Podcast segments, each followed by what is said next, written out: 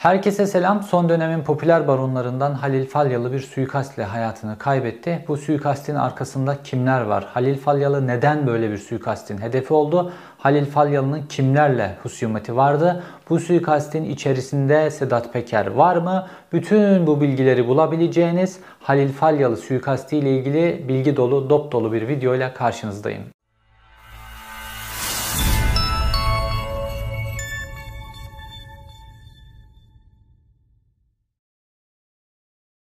Halil Falyalı'nın ismini kamuoyu Sedat Peker'in açıklamalarıyla geniş kitleler duydu. Çünkü o zamana kadar Halil Falyalı mümkün olduğunca Türkiye tarafında isminin çok bilinmesi, çok duyulmaması üzerine hareket ediyordu. Fakat Kıbrıs tarafında özellikle siyaset ve Ulusal Birlik Partisi üzerinde çok etkiliydi.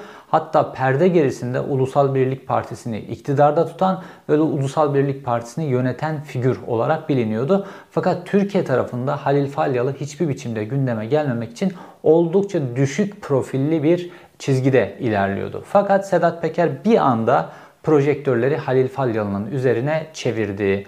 Bu alemde böyle projektörler üzerinize çevrilince ve çevirdiğiniz dolaplar, neleri e, yönettiğiniz bunların hepsi böyle kamuoyuna çok ifşa olunca bu aslında tehlike çanlarının çalması demektir.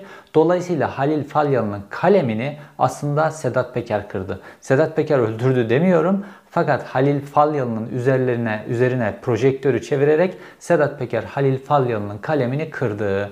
Aynı akibet 1990'lı yıllarda Ömer Lütfi Topal'ın başına gelmişti. Ömer Lütfi Topal da kumarhaneler kralı olarak biliniyordu. Türkiye'de, Kıbrıs'ta, Azerbaycan'a geniş coğrafyaya yayılan 24 tane büyük kumarhaneleri vardı ve bunun dışında illegal kumarhaneleriyle de birlikte aylık 1 milyar dolarlık bir e, akışı yöneten bir isim olarak biliniyordu ve sonrasında adım adım adım Ömer Lütfi Topal'ın ismi de çok fazla medyada duyulmaya başlandı ve ismi medyada duyuldukça da Ömer Lütfi Topal'dan çok fazla kişi haraç istemeye başladı. Sonrasında da bu güç dengelerinin içerisinde Ömer Lütfi Topal artık taşınamaz bir yük haline gelmişti ve ortadan kaldırıldı.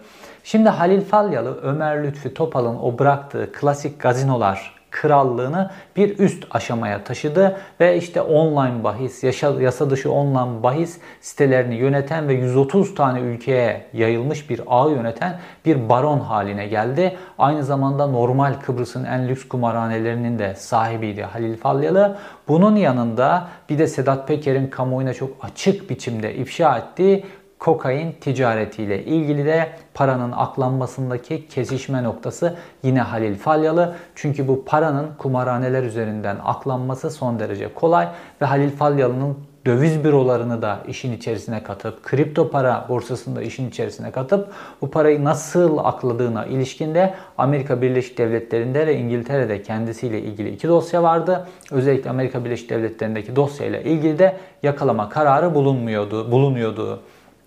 Fakat Kıbrıs bir türlü Halil Falyalı'yı teslim etmiyordu. Çünkü Kıbrıs Halil Falyalı'yı teslim etmiyorsa anlayın ki onun arkasında Türk Genel Kurmayı'nın teslim etme kararı vardır. Çünkü Kıbrıs'ta bütün ipler Türk Genel Kurmayı'nın elinde. Polis teşkilatı askere bağlı, polisin belinde silah bile yok. Dolayısıyla işler aslında orada dönüyor. Halil Falyalı korumayı o noktadan sağlamış ve Türk Genel Kurmay'ın oradaki kararlılığı doğrultusunda da Ulusal Birlik Partisi'ni Halil Falyalı bu biçimde destekliyordu. Fakat ne oldu da Halil Falyalı'nın kalemi kırıldı? İşte bu noktada Sedat Peker'in ifşaatlarıyla başlayan bir süreç var ama sizi Halil Falyalı'nın öldürülmesinden bir hafta önceki bir video kaydına götürmek istiyorum. Bu video kaydını izleyelim ondan sonra önemli detaylar vereceğim. Arkadaşlar çok üzülerek söylüyorum. Şimdi yarım saat önce babam Mehmet Akacan'ın polis emeklisi adam bacağından beş el ateş ederek vurdular. Ee, bunu Ulucanlar yaptı. Ulucanlar bizlere defalarca tehditte bulundu. Evimizi içine kadar geçen sefer girdiler, restoranta kadar. 10 el ateş ettiler. Sonra bize tehdit mesajları gönderdiler. 1 milyon pound para ödeyeceksiniz. Yoksa biz bu parayı sizden alacağız, ananızı vuracağız, kardeşinizi vuracağız, babanızı vuracağız diye. Bunu e, Polis Emniyet Müdürlüğü'ne verdik bu ses kaydını. Daha önce de e, bu olaydan e, Büyükelçilikle görüşme yaptık. Büyükelçilik dedi ki bunlar benim köylümdür. ben cezaevindeyken e, başsavcıda baskı yaptılar. Başsavcı da beni çağırdı e, ve bana dedi ki bunu geri çekeceksin bu davanı. Bu davanı da geri çekersen biz de senin davalanda yardımcı olacağız. Şart davasında da yardımcı olacağız dedi. E, onu da geri çektirdiler bize. Ben cezaevindeyken zorla geri çektirdiler. Şimdi de babama beş el ateş edip vurdular. Ee, Polis Emniyet Müdürlüğü'ne biz daha önce bir koruma talep ettik. Dedi ki bu adamlar bizden 1 milyon pound rüşvet haraç istiyorlar. Ee, bize lütfen koruma e, tayin edin. Bizim öyle bir çalışmamız yoktur. Koruma tayin edemeyiz dediler.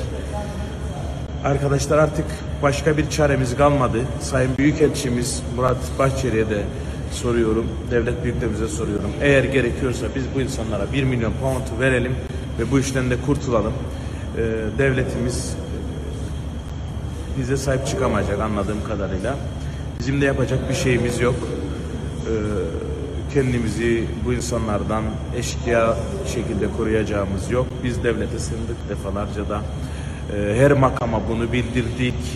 Polis Emniyet Müdürlüğü'ne bildirdik. Polis Emniyet Müdürlüğü de Girne Müdürlüğü'ne bildirdi. Girne Müdürü de beni çağırdı dedi ki Kaan Bey o zamanki bir önceki Girne Müdürü. Bunlar hep teyit edebilirsiniz. Kaan Bey bana dedi ki bizim böyle bir şeyimiz yok. Koruma veremeyiz. Ee, daha önce de bu arkadaşlar elini kolunu sallaya sallaya 10 el restoranın içerisine ateş ettiler ve e, gittiler. Hiç kimse de bunları bulamadılar. Sonra bu arkadaşlar Türkiye'ye döndüler. Serhat Ulucan kendi kredi kartıyla hesabı da ödedi. Sonra bana ses kaydı aradı telefonda. Ben onu dedim ki ses kaydını alıyorum. Seni al al dedi. Al sıkıntı yok.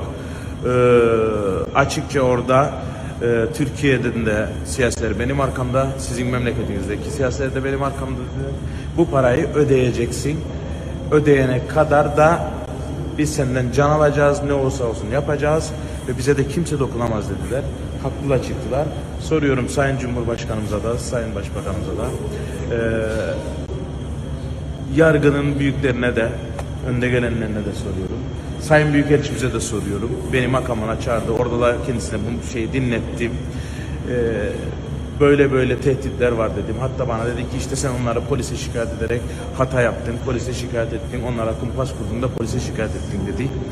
Ee, ben kendisine işte anlattım, ses kayıtlarını da dinlettim. Bak dedim böyle böyle bizden 1 milyon pound istiyor bu adamlar. Ee, kendisi ilgileneceğini söyledi o konuşmanın sonunda, toplantının sonunda. Fakat e, görülüyor ki eğer büyüklerimiz isterse bu adamlara biz 1 milyon pound'u verelim.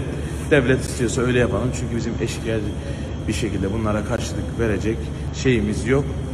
Biz eşkıya değiliz. E, o yüzden e, devlete sığınıyoruz ama devlet büyüklerimiz derse ki ya biz bu işlerin altından kalkamayız. Sen bu parayı öde, biz bu parayı ödeyeceğiz. E, şimdi babam sakat kaldı belki de. Ayağı sallanıyor. Beş el kurşun yedi. Yapacak da başka bir şeyimiz yok. Ama bunu size bildirmek istedim.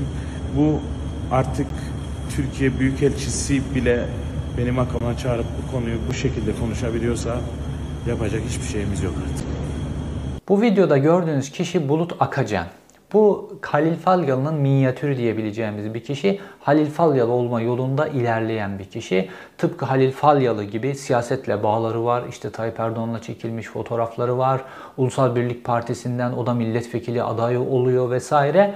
Fakat Halil Falyalı'yı modelliyor bir taraftan ama fakat onun daha minyatürü pozisyonunda ve Türkiye'li bir grupla başı belaya giriyor. Şimdi bu Türkiye'li küçük gruplar meselesini aklınızda tutmanız lazım. Çünkü Halil Falyalı suikastinde bu küçük gruplarla ilgili çok önemli detaylar olacak. Bu küçük grup yani Akacan ailesiyle problem yaşayan bu küçük grup Ulucanlar. Bunlar Elazığlı bir grup ve tıpkı Türkiye Büyükelçisi Murat Başçeri gibi onlar da Elazığlı hemşeriler ve Akacanlar işte başlarına bu hadiseler gelmeden önce Türkiye Büyükelçiliğine gidiyorlar ve Türkiye Büyükelçiliği bir mafya grubunu korumaya alıyor. Başka bir mafya, başka bir işte yasa dışı işlerin içerisinde olan bir gruba karşı. Neden? Çünkü Kıbrıs'ı bu hale getirdiler. İşte Halil Falyalı suikastine giden sürecin altında Kıbrıs'ın bu şekilde bir suç adası, kara para adası, uyuşturucu adası, yasa kumar adası haline getirilmesi. İşte bu Kıbrıs meselesinin de kilit lenmiş halde durmasına neden olan konu aynı zamanda da kara paranın akışı ile ilgili mevcut Tayyip Erdoğan rejimi açısından da Kıbrıs'ı kilit hale getiren konu. Dolayısıyla kimse Kıbrıs sorununun çözülmesini istemiyor. Çünkü orada statüsü belli olmayan bir karanlık ada oluşturmak istiyorlar ve bunun üzerinden hem para aklıyorlar hem de çok fazla işlemlerini yürütüyorlar. Burada dediğim gibi Türkiye Büyükelçiliği de artık bunun bir aparatı haline gelmiş durumda ve bu videoda gördüğünüz gibi artık e, rüşvetler ya da haraçlar milyon pound seviyesinde istenecek noktaya kadar gelmiş. Şimdi bu video nun hemen sonrasında yani böyle aleni tehditlerin geldiği videonun hemen sonrasında Halil Falyalı suikasti geldi. Fakat Halil Falyalı suikastinin öncesinde adaya gerçekleştirilen bir ziyaret var. Çok ağır bir top. O ağır top da Alaaddin Çakıcı. Alaaddin Çakıcı biliyorsunuz bir açıklama yaptı. Dedi ki ben özgür bir vatandaşım, Kıbrıs'a da giderim, başka yere de giderim şeklinde bir açıklama yaptı. Şimdi normalde Alaaddin Çakıcı ile ilgili süren bazı davalar var ve bu davalar kapsamında da Alaaddin Çakıcı'nın aslında yasal olarak başka biri olsaydı şu an hapisi boylamıştı. Yasal olarak tutuklanması gerekiyor. Fakat oradaki yargı sürecini ilerletmiyorlar, kilitliyorlar ve Alaaddin Çakıcı'nın tekrar tutuklanmasını engelliyorlar. Fakat özgür vatandaş şu anda kağıt üzerinde ve Kıbrıs'a gitmişti. Girne'ye gittiği ve Girne'de neredeyse 3 ay kadar bir zaman geçirdiği ve Kıbrıs'a yerleşme ile ilgili bazı hamleler yaptığı biliniyor. Ve hemen suikastin sonrasında Halil Falyalı'nın suikastinin sonrasında da aile, aileye yakın kaynaklar ve Halil Falyalı'nın öldüren koruması Murat'ın ailesine yakın kaynakların ilettiğine göre hepsi projektörü Alaaddin Çakıcı'ya çeviriyorlar. Çünkü Alaaddin Çakıcı ile Halil Falyalı'nın arasında belli bir gerginlik olduğuna ilişkin bir e, konu Kıbrıs'ta dalga dalga yayılıyor. Çünkü Alaaddin Çakıcı'nın geldiği ortamda Halil Falyalı'nın çok büyük bir pay vermesi lazım.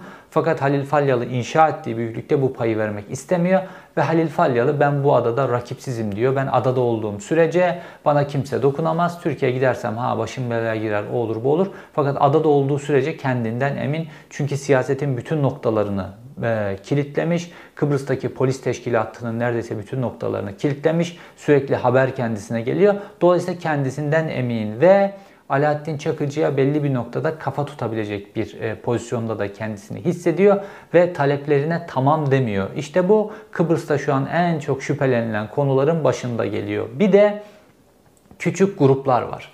Şimdi bu küçük gruplarla Halil Falyalı'nın başı çok uzun zamandır dertte ve bu küçük gruplar bu zaman içerisinde yani Kıbrıs'ın özellikle çok fazla bu sanal kumar meselesinin gelmesi e, sonrasında çok fazla kara para merkezi haline gelmesi ve Halil Falyalı'nın kokainle ilgili parayının aklanması ile ilgili Kıbrıs'ı bir merkez haline getirmesi nedeniyle Kıbrıs'ta çok fazla kara para var. Gazeteci Pınar Barut'un geçen gün bir tweet'i vardı. Tweet'te diyor ki Girne'ye gittiğinizde o kadar çok lüks araba var ki zannediyorsunuz ki Dubai. Kimse de bu paraların kaynağını sorgulamıyor diyor. Gerçekten de bu paraların kaynağı sorgulanmıyor. Kıbrıs'ta ne üretimi var, Kıbrıs'ta ne tip bir gelir elde ediyorsunuz da bu lüks araçlara milyon dolarlık Bentley'ler, Ferrari'ler bunlara nasıl biniyorsunuz filan kimse sorgulamıyor. Fakat Kıbrıs bir çeşit Türkiye'nin Dubai'si haline gelmiş durumda bir kara para merkezi olması açısından bu küçük suç gruplarının da ilgisini çekiyor ve Türkiye'den çok fazla küçük suç grubu adım adım gidip e, Kıbrıs'a yerleşiyor. Ve bu küçük suç grupları Kıbrıs'ın da kendi içerisinde bir adabı var. Şimdi Kıbrıs'taki suç grupları Türkiye'ye göre daha soft diyebileceğimiz suç grupları. Çünkü Kıbrıs'ta dediğim gibi polisin belinde silah yok. Kıbrıs böyle kendi halinde, kendi içerisinde huzurlu bir e, bölge. Fakat bu suç grupları gittiğinde bu suç grupları Türkiye'deki bütün o daha böyle yırtıcı ve daha baskıcı yöntemleriyle adaya gittiğinde Halil Falyalı'yı normal şartlarda bu suç gruplarının öncesinde Halil Falyalı'nın e, bu şekilde bir mafya babası olduğu bilinmesine rağmen her bir restoranda görebilirdiniz. Halil Falyalı Kıbrıslıların anlattığına göre Halil Falyalı sokakta görebilirdiniz. Üzerinde hiçbir silah olmadan, bazen ailesiyle koruma olmadan bu şekilde görebilirdiniz.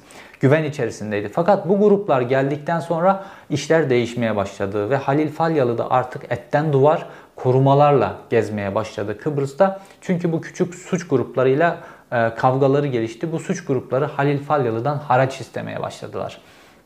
Ve Halil Falyalı'nın etrafındaki yakın korumaları Diyarbakırlı ve Elazığlılardan ve Adıyamanlılardan oluşuyor Halil Falyalı'nın etrafındaki e, yakın koruma çemberi. Yani koruma çemberi işinde Halil Falyalı Kürtlerle çalışıyor.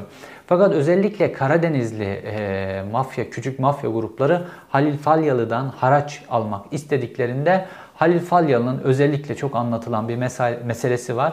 17 tane e, Karadenizlinin, e, bunlar Karadenizler lokali gibi bir yer varmış, oraya da takılanlar. Bunların ormanlık alanda dövdürülmesi meselesi. Halil Falyalı bunları dövüyor. Bunların bazılarını polisteki organizasyonunu kullanarak bunları tutuklatıyor, hapse attırıyor vesaire. Bir şekilde bu küçük mafya gruplarının kendisine musallat olmasını engellemeye çalışıyor. Yani bu işte bildiğimiz Kasımpaşa çocukları falan diyeceğimiz kişiler var ya böyle küçük mafya grupları. Bu şekilde mafya grupları bunlar. Ve bu süreçte de Halil Falyalı'nın aynı zamanda Sarallar grubuyla da ilişkisi gelişiyor. Sarallar grubu Kıbrıs'ta e, mekanlar açıyorlar. Halil Falyalı buna kolaylık gösteriyor. Yazılımcılar genelde gidiyorlar buraya. İşte bu sanal bet işleriyle ilgili o yazılımcıların meselelerinin orada halledilmesi meselesi var. Ve aynı zamanda da Halil Falyalı ile son zamanlarda Saralların orada yaptığı bir inşaat var. Halil Falyalı ile de bu inşaat iş içinde de beraber çalışıyorlar. Ve Halil Falyalı öldürüldükten sonra da Sarallar grubunun adamları hastaneye ilk giden kişiler oldu. Ve Halil Falyalı bu Sarallar grubuyla birlikte çalışarak aynı zamanda Saralların korumasını da kendi üzerine almış oluyor. Kime karşı? Bu küçük gruplara, bu küçük kendisine e, adeta yapışmaya çalışan, tehlikeli, ne yapacağı belli olmayan böyle bu Nuriş grubu gibi gruplar, ne yapacağı belli olmayan gruplar bunlara karşı. Şimdi bir grup, bu yeraltı dünyasında bir e, grupla birlikte çalışıyorsanız ya da ona para veriyorsanız, buna kim haraçları başka bir şey derler, koruma alıyorsunuzdur. Koruma aldığınızda başka gruplar size dokunmazlar. Neden? Çünkü bu aynı zamanda raconu temsil eder. Kendileri de aynı şekilde başka iş adamlarını ve bunlar genellikle kara parası olan iş adamlarıdır. Onları korurlar. Dolayısıyla kimse kimsenin koruduğu iş adamına müdahale etmez, ona saldırmaz. Böylelikle, böylelikle bir düzen kurulmuş olur yeraltı dünyasında. Şimdi Saralların Halil Falyalı ile birlikte çalıştığı ve Halil Falyalı'yı korudukları biliniyor. Fakat Halil Falyalı öldürüldü. Şimdi bu durumda Saralların yapması gereken iki şey var. Kendi korumaları altında olan bir adam öldürüldüğü zaman Sarallar bunu yapanı yaptığına pişman etmesi lazımdır. Bunu yapmazlarsa eğer bir daha kimse onlardan koruma almaz. Yeraltı dünyasındaki racon bu şekilde. Eğer Sarallar bunu yapanı yaptığına pişman etmiyorlarsa işte demek ki Halil Falyalı'nın ortadan kaldırılmasıyla ilgili karar çok yukarıdan gelmiştir. Ve birazdan geleceğim noktada işte o yukarıdan gelen kararın nasıl oluştuğu ve neden oluştuğuyla ilgili nokta. Falyalı normalde bugüne kadar işleri oldukça iyi yönetmişti. Hani o Yeşil'in meşhur bir ses kaydı var ya, tek başına yeme, tek başına yersen kustururlar diye. Halil Falyalı da bunu düstur edinmiş kişilerden bir tanesi ve tek başına yemedi. Dediğim gibi korumaları, yakın ekibi vesaire işte Diyarbakırlılardan, Adıyamanlılardan filan oluşuyor. Fakat diğer taraftan Sarallar gibi Karadenizler grubundan bir kişiyle çok iyi çalışıyor.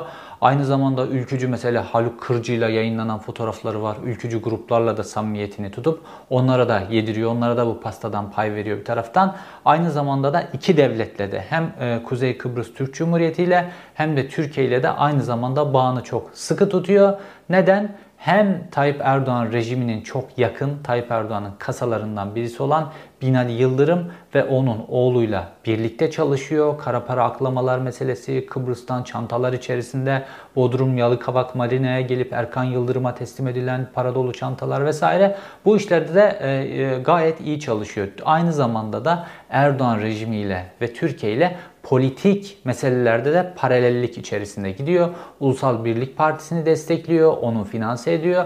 Hatta son seçimlerde 200 milyon TL harcadığına ilişkin 25 bin kişiye para dağıttığına ilişkin bazı bilgiler de var. Dolayısıyla Halil Falyalı oyunu tamamen kurallarına göre oynama konusunda bir sıkıntı yaşamıyor. Fakat olayların hepsinin akışını değiştiren şey Sedat Peker oldu. Sedat Peker'in ifşaatlarıyla birlikte çok büyük bir kırılma yaşandı ve Halil Falyalı'nın artık üzerindeki koruma kalkanı kalktı. Çünkü Halil Falyalı taşınamaz bir yük haline geldi.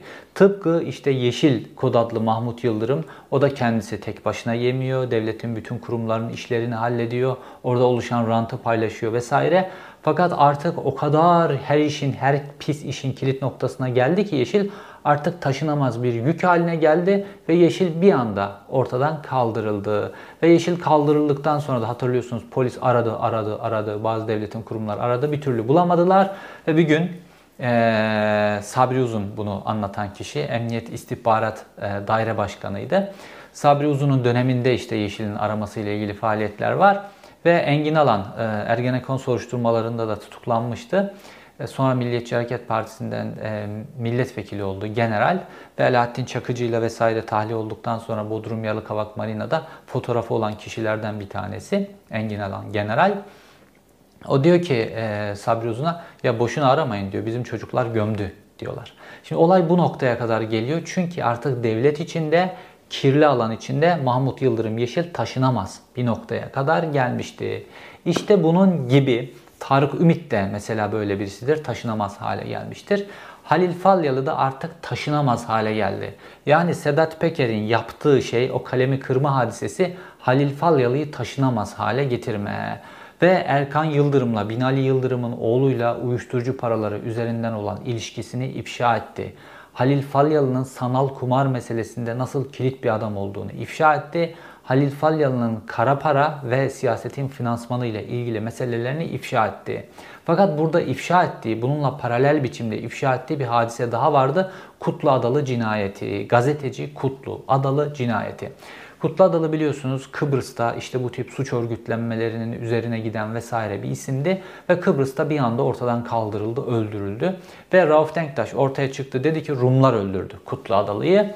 Oysa ki bu çok büyük bir karartmaydı ve Kıbrıs'ın bugün bu noktaya gelmesine Rauf Denktaş'ın bu politikalarının da az e, emeği yok diyebiliriz. Oysa yıllar sonra Sedat Peker ortaya çıktı. Dedi ki Korkut Eken, özel harekatçı, mitçi Korkut Eken beni çağırdı. Kutlu Adalı'nın öldürülmesiyle ilgili görevi bana verdi. Ben de dedim ki kardeşime veriyorum bu görevi. Kardeşimle birlikte Korkut Eken adaya gittiler fakat o gün başaramadılar. Sonra geri döndüler. Sonra Korkut Eken beni aradı. Dedi ki biz o işi hallettik dedi. Sonra Sedat Peker de bakıyor ki Kutlu Adalı öldürülmüş. İşte Sedat Peker bu Kutlu Adalı ifşaatını Halil Falyalı ifşaatıyla birlikte yaptı. Ve Halil Falyalı'nın önünün açılmasındaki en kilit meselelerden bir tanesinin bu olduğu hep söyleniyor. Çünkü Halil Falyalı normalde e, gazinolarda, otellerde korumalık yapan birisiyken bir anda milyarlarca dolarlık servete sahip olan bir kişiye dönüyor. Ve bunun hepsinde de devletin önünü açması var. Bu devlet önünü nasıl açıyor? Halil Falyalı cezaevindeyken başka bir meseleden dolayı çıkartılıyor cezaevinden ve normalde Kıbrıs'ta gazino ruhsatı almak, kazino ruhsatı almak çok zor. Fakat bu ruhsatlar veriliyor. Çünkü yeterli belli bir büyüklükte bir sermayeniz olacak. 5 yıllık planlar vesaire bu şekilde almak zor yani güçlü sermayesi olmayan birisi için almak zor. Fakat bu ruhsatlar çok kolay veriliyor. Önce kasino sahibi haline getiriliyor. Ondan sonra sanal e, kumarhaneler işin işin içerisine giriyor ve onunla da e, kokain işini bağlayıp kara para aklama işini de birlikte bağladığında bir deve dönüşüyor. Yani devlet Halil Falyalı'ya yol veriyor.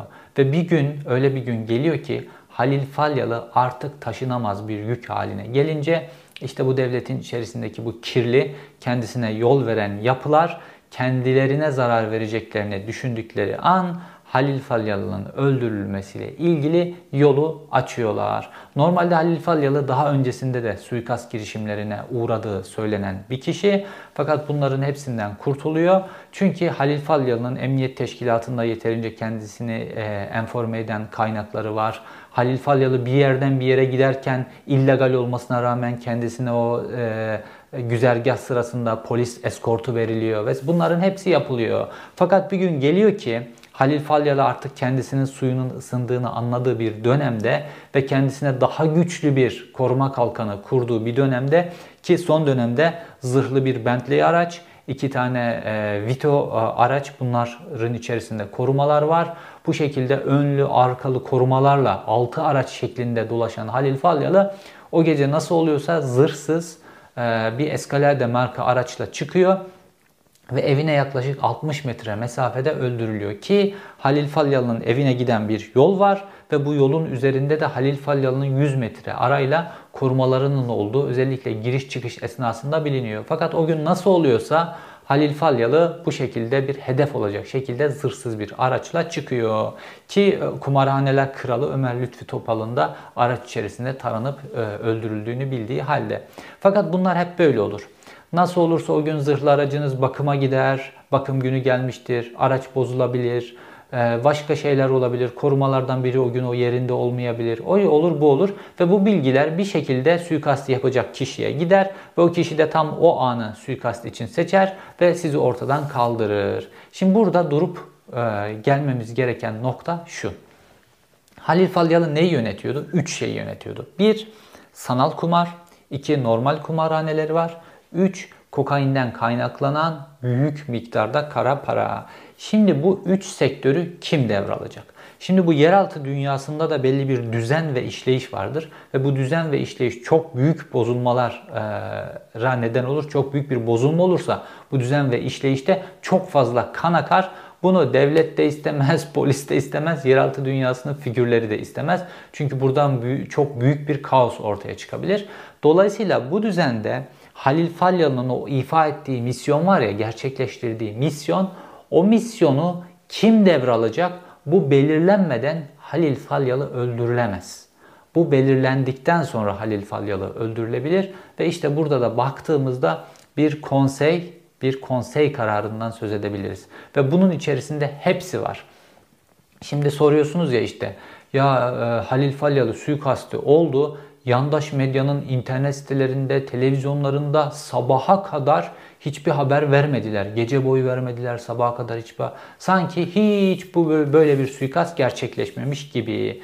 Normalde yandaş medya bir haberi görmüyorsa, normal olmuş bir gelişmeyi görmüyorsa Anlayın ki Cumhurbaşkanlığı İletişim Başkanlığından gelmiş bir emir vardır. Eskiden bu emir Başbakanlık Basın Müşavirliğinden giderdi. Şimdi Cumhurbaşkanlığı İletişim Başkanlığından gidiyor bu emir. Dolayısıyla bu bomba gelişmeyi, reyting getirecek, tık getirecek gelişmeyi yandaş medya hiçbir biçimde görmüyor. Neden? Çünkü bu koalisyon var ya, bu konsorsiyum, bu konsey, Halil Falyalı'nın infaz emrini veren konseyin en yeni üyesi Erdoğan rejimi. Dolayısıyla bunlar rajonu, suç nasıl üzerimize kalmaz vesaire bu işleri bunların içerisinde en az bilen kişiler. Orada Mehmet Ağarlar var, orada Veli Küçükler var, orada Derin Devlet var, orada uyuşturucu, uluslararası uyuşturucu baronları var, orada bu 130 tane e, sanal Bay sitesinden oluşan parayı aklama, transfer etme vesaire bunlarla ilişkili finans, finansın kara para baronları var. Hepsi var hiçbiri üzerine sıçratmayacak şekilde davranırken işte bu konseyin en yeni üyesi oldukça acemice davrandı ve haberi görmezden geldiler. Sanki böyle bir suikast olmamış gibi. Fakat bu iş hallolduğunda işte Sedat Peker'in hep bahsettiği mesele var ya Binali Yıldırım'ın oğlu Erkan Yıldırım'ı otelde kayda, kayda aldı, müstehcen görüntülerini kaydetti ve bunun üzerinden şantaja tabi tutuyor gibi bir e, bilgi veriyor ya Sedat Peker. Bu şekilde bu Halil Falyalı ortadan kalkmış olunca Erkan Yıldırım, Binali Yıldırım ve dolayısıyla Erdoğan içinde bir problem çözülmüş oluyor. Aynı zamanda da ifşa olmuş tezgahlarıyla ilgili problem de çözülüyor. Artık tezgahın yeni bir sahibi olacak. Daha üst turuplu, daha görülmeyecek bir şekilde sürdürecek. Artı Halil Falyalı'nın kontrol edilemez bir başka yönü de var. Şimdi Halil Falyalı'nın yönettiği paranın büyüklüğü Türkiye'deki şu an mevcut diğer mafya gruplarının yönettiği paradan çok daha büyük bir miktara e, tekabül etmeye başlamıştı. Dolayısıyla bu Halil Falyalı için çok fazla bir güç. Fakat Türkiye ve Kuzey Kıbrıs bir mafya grupları için bir havuz. Dolayısıyla bu havuzun başındaki en büyük oyuncunun Kıbrıslı birisi olması çok da Türkiye'deki mafya grupları ve Türkiye'deki yerleşik düzen için kabul edilebilecek birisi değil. Halifalıyalı'nın ortadan kaldırılmasıyla oradaki o alanı, sanal bahis vesaire o alanı da yönetecek kişi aynı zamanda Türkiye merkezli bir kişi olacak. Dolayısıyla burada da Halil Falyalı artık taşınamaz bir yük ve bir tehlike şeklinde görülmeye başlamıştı. Ve bu şekilde halledilmesiyle birlikte dikkat çeken bazı gruplar var. Bu gruplardan bir tanesi de Veysel Şahin grubu. Bu Veysel Şahin de eskiden Halil Falyalı'nın ortağı olan fakat daha sonra aralarında para meselesinde husumet çıkan ve şu an Türkiye'de de tutuklanan ve Türkiye'ye gelip tutuklanmasıyla ilgili de bazı kumpaslar da var o işin içerisinde. Tutuklanan ve şu an cezaevinde olan birisi. Normalde Veysel Şahin sahip olduğu para ve güçle şu ana kadar 10 kere çıkmış olması lazımdı. Adalet Bakanlığı hatta bununla ilgili bir soruşturma açtı. Veysel Şahin'i cezaevinde 390'dan fazla avukat ziyaret etmiş tutuklu olduğu e, süreç içerisinde. Ve Adalet Bakanlığı da bu ilginin sebebi ne filan diye bir soruşturma başlatıyor Adalet Bakanlığı'ndaki bürokratlar. Veysel Şahin gelen herkesi bir şekilde memnun etmiş, gelene vermiş vesaire. O da böyle parayı paylaşmakla ilgili Veysel Şahin de bu raconları bilen birisi. Dolayısıyla bugünün yargısında Veysel Şahin çok kolay biçimde çıkabilirdi. Hatta e, mevcut bu mafya işlerini de çok seven Jandarma Genel Komutanı ve İstanbul Valisi'nin de Veysel Şahin'i çıkarmak için çok fazla girişimde bulundukları fakat kuvvetlerinin yetmediği görülüyor. Veysel Şahin bugün cezaevinde ise çıkmıyorsa bunu Tayyip Erdoğan istemediği için şeklinde anlamamız gerekiyor. Çünkü yoksa 10 kere şimdiye kadar Veysel Şahin çıkmıştı. Ve Veysel Şahin'in çıkmamasını isteyen de Halil Falyalı ve Erdoğan rejimi Halil Falyalı'nın bu isteğini yerine getiriyor. Yargı üzerinden. Tayyip Erdoğan hani şey diyordu ya Rahip Brunson'la ilgili biz onu yargıda şey yaparız diyordu ya işte onu yargıda şey yapmışlar. Veysel Şahin'i çıkarmıyorlardı. Fakat Veysel Şahin'in Halil Falyalı'nın öldürülmesiyle ilgili ana fail olduğuna ilişkin bir bilgi yok. Fakat Halil Falyalı'yı ortadan kaldırmak ve dolayısıyla oradaki ranttan pay almak isteyen çok fazla küçük küçük gruplar var. Bunlardan bir tanesi halledilmiş olabilir. Laski'ye çok yakın oradan birisini getirip ondan sonra sürat teknesiyle oraya kaçırmış olabilirler. Beyrut'a götürmüş olabilirler. Bunların hepsi çok kolay yapılabilecek işler. Fakat önemli olan buna yol verilmesi. Buna yol verildiyse anlayın ki bu bir e, konsorsiyum meselesi ve Halil Falyalı'nın öldürülmesine yol verilmiş. Şimdi bu tip suikastlerde içeriden bilgi almak son derece önemlidir. Ve Kıbrıs gibi belinde polisin bile e, polisin bile belinde silah yokken Kıbrıs gibi bir adaya uzun namlulu silahlar götürülüyor. Suikastçiler bir pusu kuruyorlar. O gün e, Halil Falyalı zırhlı aracını kullanmıyor ve bu şekilde Halil Falyalı ortadan kaldırılıyor. Bu içeriden bilgi olmadan çok sağlanabilecek bir suikast gibi gözükmüyor Kıbrıs topraklarında. Fakat suikastlerin hepsi böyledir genel olarak. içeriden bilgilerle beslenir ve bu şekilde gerçekleştirir. Ve bu suikastçiler de muhtemelen bu suikasti kim adına gerçekleştirdikleriyle ilgili bilgi sahibi değiller. Fakat Halil Falyalı'nın e, yönettiği büyüklüğe gelecek olursak Halil Falyalı büyüklüğünde yıllık 100 milyar TL'lik bir bütçeyi sadece sanal kumardan yürüten, bunun yanında kokain parası var, bunun yanında kendi kumarhaneliği var. Devasa bir bütçeyi yöneten bir kişinin ortadan kaldırılması böyle kişisel husumetler, başka husumetlerle olabilecek bir şey değil. Bununla ilgili çok büyük bir e, karar alınması lazım ve bu kararı da devletin içerisindeki o kirli yapıların onaylaması lazım. Yoksa bunu yapanı yaptığına pişman ederler yedi sülalesiyle birlikte. Çünkü bu baronların hepsi için, o masadaki baronların hepsi için bir tehdittir. Çünkü o baronlardan bir tanesinin kellesini birisi almıştır.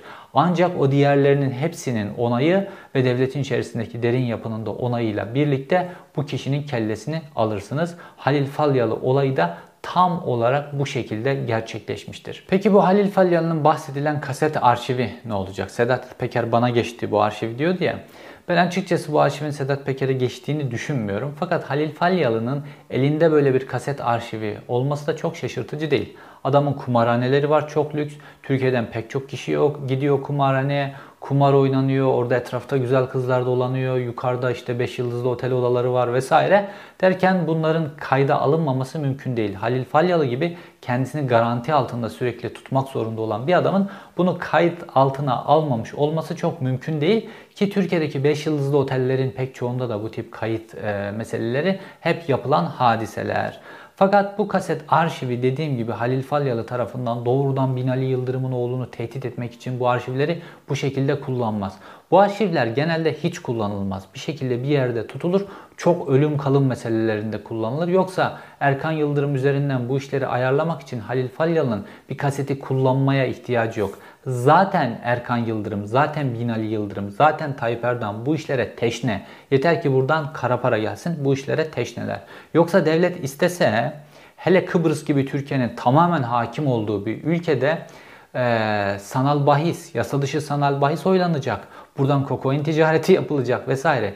Devlet bunları doğrar atar. Fakat bunlarla ilgili yol veriliyor. Bu yol verilme hadisesini Halil Falyalı'nın da içerisinde olduğu bir organizasyonla ilgili hadiseyi size anlatayım. Bunun içerisinde deniz kuvvetleri de var. Bakın deniz kuvvetleri çok kritik bir kurumdur. Çünkü bu özellikle uyuşturucu taşımacılığı vesaire işlerinde hava limanlarını falan kullanmak risklidir. Çünkü hava limanları küçük alanlar olduğu için güvenlikler, X-ray'ler vesaire onlar çok fazla var. Dolayısıyla burada yakalanma ihtimali çok yüksek ve birbirinden farklı birimlerin de cirit attığı bir yer havalimanları. Ve gittiğiniz yerde ayrı kontrolden e, bunları geçirmeniz lazım. İndiğiniz yerde ayrı kontrolden geçirmek. O gün işte devriye yapacağı alanda görev alanı var. Oraya gidiyor işte orada demirliyor bazen dolaşıyor vesaire.